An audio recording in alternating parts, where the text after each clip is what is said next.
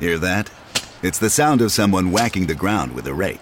Specifically, they're beating around the bush, which we've done enough of in this ad too, so let's get right to it. The new moneymaker scratch-off from the Ohio Lottery doesn't beat around the bush. Money Maker. Play the game and you could win money, up to two million dollars. With more than eighty-eight million dollars in prizes, ranging from fifty dollars to five hundred dollars, Moneymaker cuts right to the cash. Lottery players are subject to Ohio laws and commission regulations. Play responsibly. Today is Sunday, May seventeenth, twenty twenty.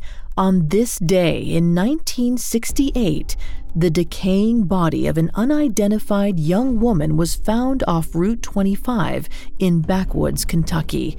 She was dubbed Tent Girl by the media, thanks to the fabric her body was wrapped in. Three decades later, an internet sleuth unraveled the mystery of her real name.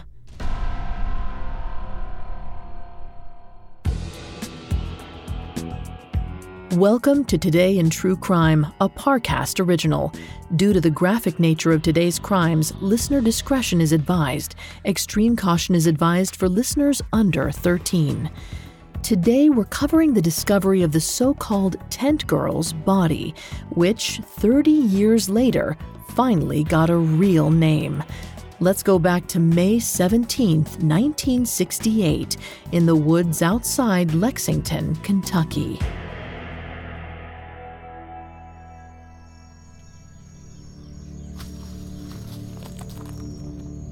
Wilbur Riddle was a water well digger most days.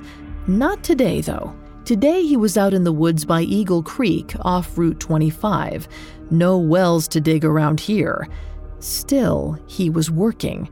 His eyes were carefully trained on the forest floor, his feet kicking up fallen leaves and branches. He was looking for the bell-shaped glass insulators that sometimes fell from overhead power lines. He had a buddy that could sell them as fanciful paperweights, five dollars each, not bad. But he wouldn't just find pretty glassware amidst the undergrowth. Not today. As the hot May sun beat down through the shifting leaves above, his foot caught on something. Something solid, but with some give. A rotten log? No, he looked closer. It was a green burlap sack, the kind they carried big top tents in for carnivals and the like. But there were no carnivals out by Eagle Creek. Wilbur squatted down and pulled the tan cord holding the sack closed. As the fabric fell away, he recoiled, almost tumbling over. That was no tent. That was a body. Despite the decay, Wilbur could tell this was a woman. She was completely naked, except for the bit of cloth diaper slung across her shoulder. Her eyes were rotted away. The maggots, at least, hadn't gotten to her, thanks to the burlap covering. But this was a horrifying sight. The police needed to see it immediately. An autopsy confirmed that the body belonged to a petite young woman. She'd been knocked out with a blow to the head, then left in the burlap bag to suffocate. Broken fingernails indicated that she'd tried to claw her way through the cloth. The oxygen had run out first. Police got to work on the case immediately, but their investigation provided more questions than answers. For six long months, they struggled to even determine who their Jane Doe was, much less who killed her. All they got for their efforts were a few approximations.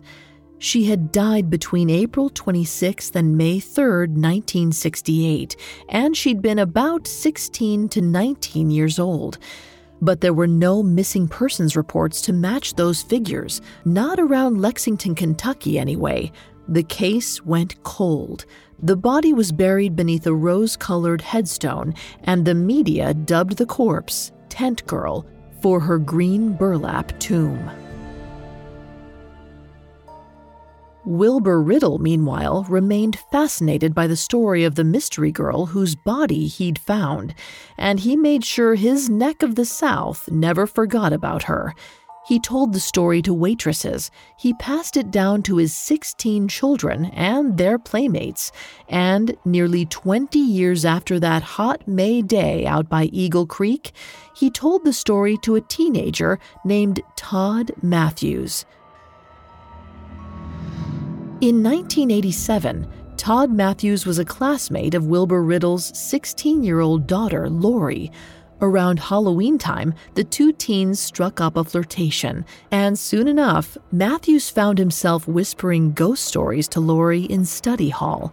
She naturally brought up her family's own gory mystery, the tale of the Tent Girl. Matthews, fascinated, hung on her every word. Lori asked him if he wanted to come over to hear the full story from her father. Matthews agreed. His interest in the Tent Girl only grew once he heard the master storyteller himself wind his yarn. Matthews later explained, "It was fascination, instant fascination." But he didn't just love the mystery, he wanted to unravel it. As he told Lori, "I'll find who this girl is." Matthews tried to make good on that promise, studying the police sketch of the Tent Girl, driving out to her tombstone, and talking to policemen who'd been involved with the case. But what could the amateur teenage sleuth figure out that the professionals hadn't? He didn't have any skills the local sheriffs were missing back when they did their official investigation. Not yet, anyway. Up next, Todd Matthews takes an unconventional approach to unraveling Tent Girl's identity. Now, back to the story. Wilbur Riddle found the body of the Tent Girl on May seventeenth, nineteen sixty-eight, in the woods outside Lexington, Kentucky. But police weren't able to figure out who she was, much less who'd killed her. Nearly two decades later, Wilbur told the story of the mystery corpse to his teenage daughter's boyfriend, Todd Matthews, who, nine short months later, married young Lori. Matthews, like his new father-in-law, was fascinated by the story of the Tent Girl, and he was determined to figure out who she was. But what did he have that the police had overlooked, or perhaps hadn't had access to, back in nineteen sixty-eight? In nineteen ninety-two, he realized it. The internet. As Al Gore said in a T V interview, the internet was an information superhighway. Perhaps it was the key to the mystery, the place where he'd finally find a clue or two the police had never gotten their hands on. Of course, that meant first saving up for a computer, then figuring out how it worked. But slowly, Matthews learned his way around the World Wide Web. Then he got to work.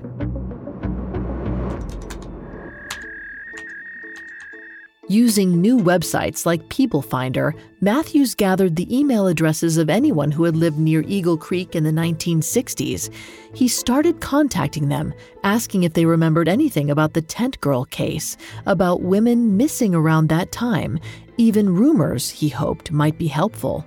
But in the end, he didn't have to rely on rumors. Instead, he started to comb through missing persons reports, including those on the now-defunct Crane and Hibbs website. It was there, in January of nineteen ninety-eight, that Matthews found a post by one Rosemary Westbrook. Her sister, Barbara Ann Hackman Taylor, had disappeared in late nineteen sixty-seven when she was twenty-four years old. She'd been petite and brunette. She'd had a gap between her two front teeth. The details didn't quite fit the police profile of the Tent Girl. They'd thought their victim was younger and that she'd died later. But of course, they could have made a mistake about age, thanks to the decayed body. And they could have made a mistake with the timing of her death, too. Or perhaps Barbara Ann might have lived for some time after disappearing. It was promising, especially considering that gap tooth. Tent Girl had a gap tooth. Matthews had a gut feeling that he'd finally stumbled onto gold. he pushed for a D N A test. Police, curious about whether this young man's unconventional new methods had really worked, agreed to exhume the body once the soil softened in March nineteen ninety-eight. The results confirmed, thanks to Todd Matthews' internet sleuthing, Tent Girl now had a name. She was Barbara Ann Hackman Taylor, the young mother of three little children. Todd Matthews' miraculous success with the Tent Girl case was perhaps all the more miraculous because it wasn't an isolated event. He was far from the only amateur sleuth to take to the internet in the early digital age and to get results. Today, official law enforcement agencies have learned to adopt some of Todd Matthews' methods, looking at online messaging boards and using digitization to share databases with one another. But police don't always have the time to do the kind of persistent, detailed sleuthing Matthews did on the Tent Girl case, especially not on decades-old cold cases. Sometimes an amateur is the right man for the job.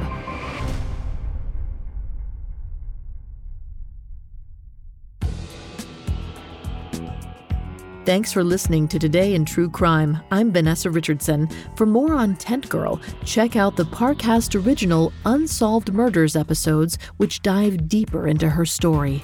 Today in True Crime is a Parcast original. You can find more episodes of Today in True Crime and all other Parcast originals for free on Spotify.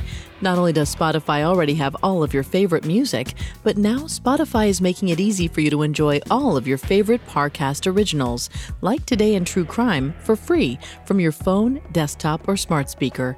To stream Today in True Crime on Spotify, just open the app and type Today in True Crime in the search bar.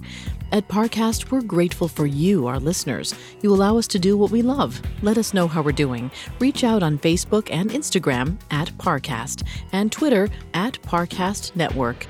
We'll be back with a brand new episode tomorrow in True Crime. Today in True Crime was created by Max Cutler and is a Parcast Studios original. It is executive produced by Max Cutler, sound designed by Juan Borda, with production assistance by Ron Shapiro, Carly Madden, and Freddie Beckley. This episode of Today in True Crime was written by Nora Battelle, with writing assistance by Maggie Admire. I'm Vanessa Richardson.